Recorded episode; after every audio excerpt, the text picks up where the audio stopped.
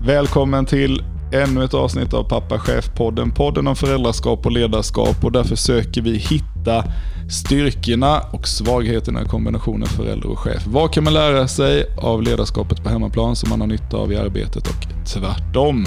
Och som vanligt är det Johan och Johan. Välkommen ja. Johan. Tack så mycket Johan. Kul att ses igen. Mm. Eh, hoppas att eh, året har börjat bra för dig. Jo men det tycker jag. Ja, skönt. Jag. Ja, ja, men det har det gjort för mig också.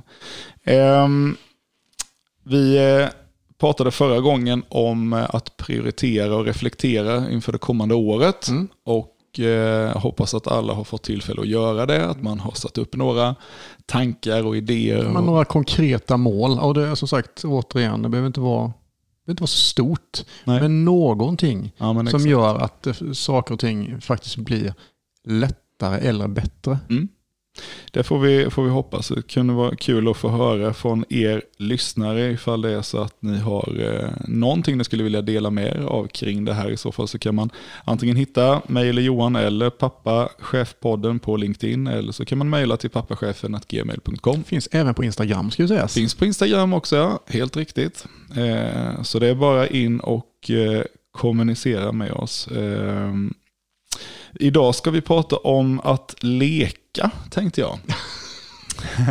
och eh, det kommer lite utifrån eh, lite reflektioner jag har gjort när jag har tittat på mina barn här mm. när vi har varit lite ledigt här runt jul och, och nyår. Eh, men innan vi hoppar dit så vill man ju veta hur går det med löpträningen? Nej, men jag tänker att det går hyfsat. Ja. Tänker jag. Eh, någorlunda i alla fall får vi säga. Men återigen, den här perioden i livet är ju alltså eller den här säsongen, den här årstiden, blir ju gärna annat. Ja. Gym och en del annat. Tänker att eh, om jag med god vilja räknar slalom som, eh, som eh, träning. Ja men det tycker jag det får man göra. tycker jag man kan göra. Verkligen. Det är inte minst jobbigt att åka ankarlift med ett litet barn. Nej, liksom. Det är bra statisk träning för låren. Det är ju verkligen, det skulle jag säga att det är, det är träning på hög nivå. Ja det är det. Och är man riktigt hardcore så testar man ju längdskidor och då, det är ju farligt på riktigt. Liksom. Ja, det, då, då har man kommit långt. Ja det har man gjort. Så det finns ju träningsalternativ. Nej, jag håller med dig, det är väl ingen, ingen löpträning riktigt nu. Vi, vi kallar det det är inte barmarksträning heller, så jag vet inte vad, vad jag, ah, jag... Jag tränar inte tillräckligt nu, kan vi bara konstatera. vi släpper det. Vi hoppar in och pratar om lite lek. Jo. Och jag har tänkt så här att, att eh, jag kallar det som jag har funderat på att leka sig till framgång. Mm. Och det kan man ju fundera på, vad menar man med det? Liksom? Och, ja, men jag har tittat lite på framförallt mina två yngsta barn mm. under eh, när det varit jullov och så vidare. Då. Och det här är inte bara när de har lov, men det är kanske då jag mest hinner titta på dem. Men de mm. två yngsta, de är sex och åtta eller de fyller sju och nio år. De, de är ju varandras bästa mm. kompisar mm. verkligen. De, eh, de leker ju jämt, jämt, jämt. Mm. Och jag har sagt innan här tror jag någon gång att den yngste framförallt, han är ju sån här som kommer och frågar, måste man ha padda nu? Mm. måste man ha skärm? För då vill han ju inte ha skärm, utan då vill han ju leka. Unikt barn har alla. Ja, men ja, kanske. Och det är väldigt glädjande. Blue pill och red pill, vilket ord han tog liksom. Vad sa du? The blue pill of Matrix. ja, Vilket exakt. tog han? Han blev en annan. han, han, blev han en tog annan, annat. Han blev en annan sort. Ja. Men, men det, det, kan väl också tyda på att det finns ett stort leksinne och en stor mm. fantasi. Liksom. Absolut. Och eh, när jag ser dem, det är väl kanske då framförallt runt ledigheter och lov mm. sånt här, som man mm. ser dem verkligen när de är tillsammans. Mm. Eh, och de verkligen hinner leka mycket med varandra. Då, då eh, bara reflektera över att de tröttnar ju nästan aldrig. De kan ju hålla på och leka dagarna i ända. Liksom. Mm. Mm. Och det som är så fascinerande är att deras fantasiliv är ju så mycket större mm. än vad mitt är. Mm. Förmodligen hade jag väl ett större fantasiliv när jag var i deras ålder med, det kan man ju hoppas i alla fall. Eh, men, men nu är det ju definitivt så att deras fantasiliv är ju otroligt mycket större mm. än vad det är för mm. oss eh, vuxna. Och eh, allt de ser kan ju bli någonting annat. Det kan bli ett mm. rymdäventyr eller det kan bli en fight mellan ninjor liksom. Eller någonting. Eh, framförallt när man åker bil eh, märker man ju det här och det börjar fightas i baksätet. Ja. Jag vet inte om du har... Eh, jo, jag har upplevt det några gånger. Om fighter i bilen Ja, det har man ju definitivt upplevt. är det, I det här fallet pratar jag om den positiva, här är det en lek tänker ja. jag, men du kanske ja. också har varit med om när det inte alltså, bara är lek? Eller? Det är nog mer åt mindre, mindre lek och mer allvar. Hur var du och din lillebror, för ni är ganska nära varandra i ålder också? Nej, men det var väl rätt svårt att åka bil. Så, ja, kan, vi, så kan vi stanna vid det. sen, sen kom den lilla syster som man satte mellan de ja, två stora. Typ. typ. Som någon slags neutral zon. Det var inte så mycket lek. Nej, nej, men eh, känner du igen det här att man hade större fantasiliv när man var liten? Ja, men definitivt. Alltså, och framförallt kanske med att man såg mer möjligheter. Mer saker var möjligt. Ja, men det är väl inget svårt. Men det här kan vi väl göra. Det här kan vi lösa. Det här är väl inget problem. Ja, men jag minns ju hur... hur man är så man, rationell nu. Ja men exakt. Och, och jag minns ju när vi växte upp inte särskilt långt mm. ifrån varandra. Liksom. Det kan ha varit ett par hundra meter mm. ifrån. Mm. Och, och, skogarna och de här små skogsdungarna mm. runt omkring där eh, var ju en, en, helt, alltså det var ju ett helt, en, en helt eget universum. Liksom. Precis, det allt vara, kunde allt bli från ett slagfält till Amazonas till djungel. Alltså det kunde vara precis vad som helst. Ja men eller hur.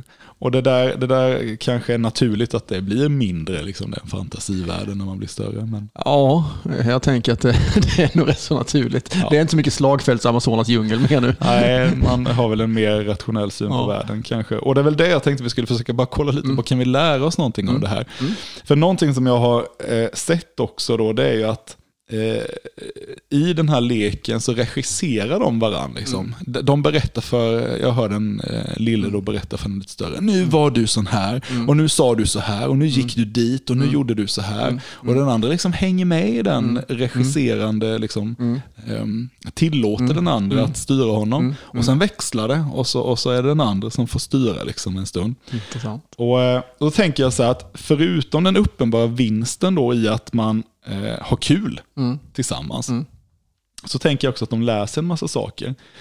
De läser konflikthantering. Mm. Alltså, det är ju inte bara kul hela tiden. Eh, nej, det får vi väl ändå säga att det inte nej. det, det uppstår ju en del. Ja, men och man har olika mm. syn mm. på vad, som ska, mm. vad man ska leka och vad Precis. man ska leka. Och hur det ska lekas och, och vem som ska vara vem. Exakt. Precis. Och vilka regler som gäller. Jajamän. Allt, så jag menar, på samma sätt som jag säger att allt kan bli en, ett, ett spännande rymdäventyr eller någonting annat så kan ju också allting bli en grund för konflikt. Jag kan bara känna ibland att de bråkar om saker som är jag förstår inte ens vad de bråkar om. Nej. Han sa så här och då mm. sa jag så här och så är det ett jättebråk. Mm. Liksom. Så, så det är ju så. Men det man kan konstatera, eller det jag reflekterat över, att de väjer ju inte Nej, för, för konflikten. Nej, de tillåter ju den att komma. Mm. Eh, gör du så i, i, ditt vuxna liv, liksom att du omfamnar konflikt eh, på det sättet eller försöker du undvika det? Eller hur tänker du? Vad är den naturliga instinkten? Hos mig? Ja. Eh, jag tror att alla människor, om man inte är någon form av narcissist eller någon annan märkligt drag, eh, så tror jag att alla människor i någon vill undvika konflikter. Mm. Jag är helt övertygad om det. Ja, men det tror jag också. Även om många, särskilt många närstående hos mig, säger att ja, men Johan, du räds inte konflikter. Eh, men du kan ju ta dem eller du, ja, jag avskyr konflikter. Mm. Jag tror att jag är lika rädd för dem som alla andra. Men jag har kanske kommit fram till att, dumt att kalla det en konflikt kanske, men att vi kanske måste ta tag i saker och ting för att komma vidare. Mm. Att möta människor, att ha den här hälsosamma konflikten om vi uttrycker det så, mm. eh, när man är vuxen. Jag tänker att eh, jag kanske har konflikter ibland som inte är hälsosamma, men som vuxna kanske vi kan också ha hälsosamma konflikter där vi mm. kanske inte agerar utifrån jag tycker du som är dålig som person, utan jag tycker att det du har gjort mm. eller ditt sätt att se på lösningen är mindre bra. Mm. Eller ja, nu förstår vad jag tänker. Um, det tror jag är otroligt viktigt. Ja, men jag tror att vi många gånger förlorar värdefull insikt liksom, och värdefull eh, kunskap mm. om vi undviker mm. konflikt. Ja. För jag är precis som du, jag har sagt mm. innan tror jag på den med att mm. jag hävdar att den som säger att man inte är konflikträdd är mm. antingen psykopat eller lögnare. Ja. Eh, och det precis. ligger nog någonting ja. i det, att, att de flesta människor väjer för konflikt på mm. ett eller annat sätt. Man vill inte dit för det är obekvämt. Men ett, en rätt hanterad konflikt, mm. har man verktyg för att hantera mm. konflikt och man kanske man tänker arbetsplats eller familjen hemma, mm. har utvecklat en kultur som tål konflikt. Precis. Då tror jag att man faktiskt kan dra väldigt mycket nytta av det. Och lära sig mycket av eh, både sina kollegor, mm. även att du är chef så betyder det att vi inte kan lära oss någonting av eh, de som är underställda oss vi kan lära oss otroligt mycket. Jag skulle säga att det är snarare vår uppgift att faktiskt förstå och lära oss av dem. Mm. Så vi vet vad de är, så vi vet hur vi kan leda dem. Mm. Samma sak hemma. Så har jag ju faktiskt ibland i konflikter konstaterat det att mina barn har rätt i konflikten. Ja, men exakt. Eh, det har ju hänt några gånger. Ja, och vad gör man då? Ska man då liksom fortsätta stå på sig eller ska man eh, liksom ge sig och lyssna? Så jag skulle säga så här att 99 procent, om det nu inte är något eh, väldigt, väldigt unikt så tycker jag någonstans att man som vuxen och som förälder kan faktiskt ta den mm. dialogen med sitt barn och säga att ja men du, du hade rätt. Mm. Ja, men det, jag tror att man, ja, man måste helt, göra det. Ja, man måste göra det. För jag, jag menar, det finns ju många exempel i mitt liv senaste tiden, särskilt när barn har blivit äldre, där man upplever att ja, men det är faktiskt mitt barn som leder mig och lär mig ja, i den här frågan. Mm. Eller i den här konflikten. Mm. När man själv kanske inte är på topp mm. på grund av att man har sovit för lite, man har andra saker som hänger över en. Eh, som kanske, du kanske har tagit med dig saker hem från jobbet och sen så brakade loss hemma mm. av saker som kanske egentligen borde hanteras på jobbet. Mm. Det finns många av de bitarna där jag känner ibland att eh, mina barn, min fru, exakt, alltså, mm. faktiskt har hjälpt mig. Mm. Jag, jag, tänker, jag tänker det här att, att bygga upp en, ett, en verktygslåda för att hantera konflikt tror jag är mm. avgörande för mm. att man ska kunna dra värde av den också. Då. Och jag läste på lite här för ett tag sedan, fick anledning att, att läsa på lite igen om, om, eh, om gruppdynamik och grupputveckling. Mm. Susan Whelan mm. har ju, är ju stor auktoritet på mm. området. Och, och, hennes, eh, hennes modell, eh, alltså första fasen är ju den här lära känna-fasen när mm. en grupp kommer tillsammans mm. eller ny deltagare mm. kommer till gruppen. Och den andra fasen mm. är ju då den här konfliktfasen när mm. man har faktiskt lärt känna varandra, man förstår mm. att man inte blir utkastad för att man är den man är. Mm. man börjar känna en tillhörighet, då kommer också konflikten upp. Precis. Och att man som ledare i en sån fas måste vara väldigt noggrann med att kunna hantera konflikter. Att inte vara var rädd för dem, inte väja för dem, utan att hantera dem liksom, mm. och ta fram verktyg mm. för det. Och det Precis. tror jag vi skulle kunna lära oss mycket av. Det Otroligt mycket. Så det har jag sett barnen. Jag tänker att de, de väjer inte för konflikten utan de brakar ju rakt in i dem. Mm. Eh, det blir högljutt, men det går ju över fort också. Och 99 gånger av 100 löser de situationen själva. Ja. Jag har ju en tendens som förälder att vilja gå in och lösa åt dem. och det får man ju göra ibland, men jag får påminna mig om också att jag får låta bli det, för jag tror att det är väldigt värdefullt för dem att göra det på egen hand. Mm. Den andra saken som du var inne lite på det här att, att jag tror att de lär sig att växeldra. Mm. Eh, och med det menar jag att ibland leder den ena leken och regisserar händelseförloppet och sen går liksom ägarskapet över till mm. den andra. Mm. Och man märker det inte. Liksom. Det, det, det, bara, det bara växlar. Mm. Och de är så följsamma på något sätt i det här så att mm. de förstår när den andra mm. tog över ledarskapet och, mm. och, när man skulle backa undan. De hittar den här dansen liksom, där först leder den en och sen leder den andra. Och Du var inne lite på det här att ibland kanske låta sig bli ledd av någon annan mm. som faktiskt har bättre insikt och så vidare. Och Jag tänker vad skulle hända i en, i en, på en arbetsplats eh, om man var tillräckligt lyhörd för att kunna låta kollegan ta över diskussionen eller ledandet av ett arbete. Här att det krävs ett stort mått av lyhördhet men framförallt ett extremt stort mått av ödmjukhet. Mm. Där och, man mod, och, och mod. Ja. Eh, där man någonstans vågar lämna över mm. eh, till någon annan. Mm. För det är så lätt att man, eh, ja, men en del som leder, många som leder, alltså när man lämnar över till någon annan, man har någon tro av att jag måste kunna allt, jag måste veta allt, jag måste komma med lösningen, mm. jag måste vara den som driver detta, jag måste vara den som löser allting. Mm. Det behöver inte vara så. Man ska, alltså vår, vi ska skapa förutsättningarna för det. Mm. Och då kan man skapa den här, som du kallar det för, den där kreativa dansen. Där man någonstans eh, lämnar över, eh, där man någonstans får växeldra och lösa problem gemensamt. Mm. Men det kräver någonstans att trygghet, tillit och ett stort ödmjukhet av alla inblandade. Ja, det kräver att man har mm. byggt en sån kultur, Precis. att man har byggt en sån verksamhet mm. som, som tillåter detta. Mm. För som du säger, har man, en, har man en, en, en känsla av att man behöver liksom bevisa sitt värde mm. och att man måste någon, ja, ta plats. Ta plats liksom, eller glänsa. Mm. Jag, måste vara den som, jag måste vara den som får glänsa i det här mm. uppdraget, eller den här, därför att det ska Eh, då kan det positionera mig för att jag ska bli, få bättre förutsättningar för eh, den här tjänsten. Mm. Då är man helt fel ute. Mm. Och det, det som är så fascinerande är att de här ungarna hittar ju ett sätt att, som jag säger, mm. helt obemärkt, de tänker inte på det själva, Nej. men jag som står jämte och lyssnar ser ju liksom att nu leder han, och nu kom den här med en mm. annan idé och då gick de åt det hållet lite grann. Och jag tänker att det skapar ju en oerhörd liksom, kreativitet på mm. något sätt. Um, och det leder in i den, den tredje eh, observationen som mm. jag har gjort med dem. Då, det är just att de tränar ju sin kreativitet. Mm.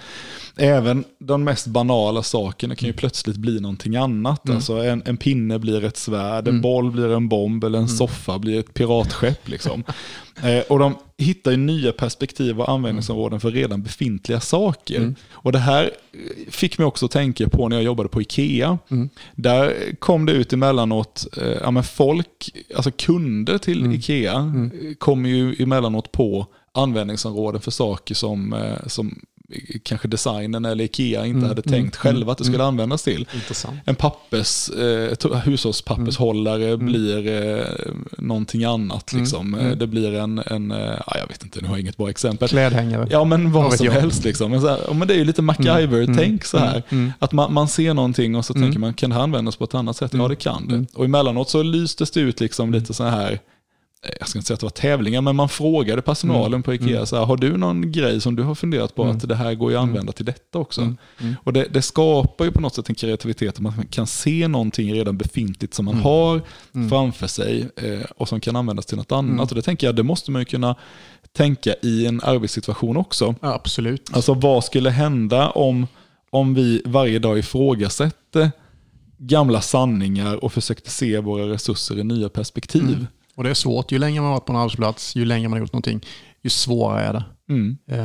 Så kan jag uppleva i alla fall. Absolut, och det, det är därför jag tänker, alltså för att konsultverksamhet är, mm. ju, är ju ibland bespottad. Här kommer konsulterna. Absolut. Här kommer de som, som eh, tjänar pengar på att berätta självklarheter för mm. oss och så är det mm. egentligen mm. vi själva som ska göra jobbet. Mm. Absolut, jag mm. köper det. Och jag, jag, jag, är väl till viss del i den, i den eh, liksom ser väl det på samma sätt. Nu är jag ju emellanåt i vissa roller konsult också. Då. Och då kan jag ändå se att kommer man in som konsult och hjälper till att ifrågasätta gamla sanningar och på något sätt vrida perspektivet då är ju faktiskt ofta det som är tjänsten man, man ger. Precis.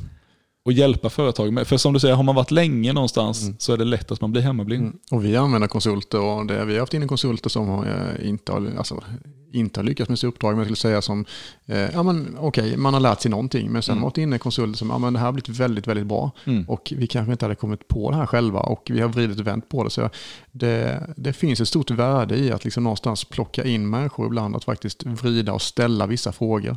Men finns det en möjlighet, tror du, att odla fram en kultur i en, i en, eh, på en arbetsplats där, där man inte alltid behöver ta extern hjälp, utan man faktiskt kan, kan liksom bli bättre på egen hand? På att... Absolut, men det handlar om att skapa trygghet, tillit och mod. Ja, återigen. Ja. Alltså en kultur av, av de mm. beståndsdelarna mm. gör att man kanske vågar då ge sig ut på... Precis där människor någonstans vågar eh, säga saker och inte har den här rädslan för att misslyckas eller bli nedtryckt eller någon ska tänka någonting om en.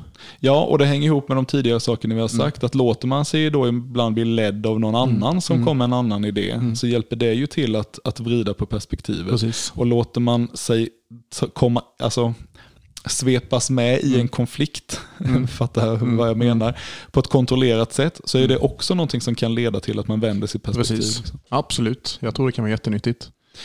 Ehm, jag har ehm, i början på året här har jag gått en handledarutbildning. Jag, många år sedan jag gick en, en eller gjorde en IDI mm. på mig själv och du har ju gjort en sån också på ja. dig här för inte så länge sedan.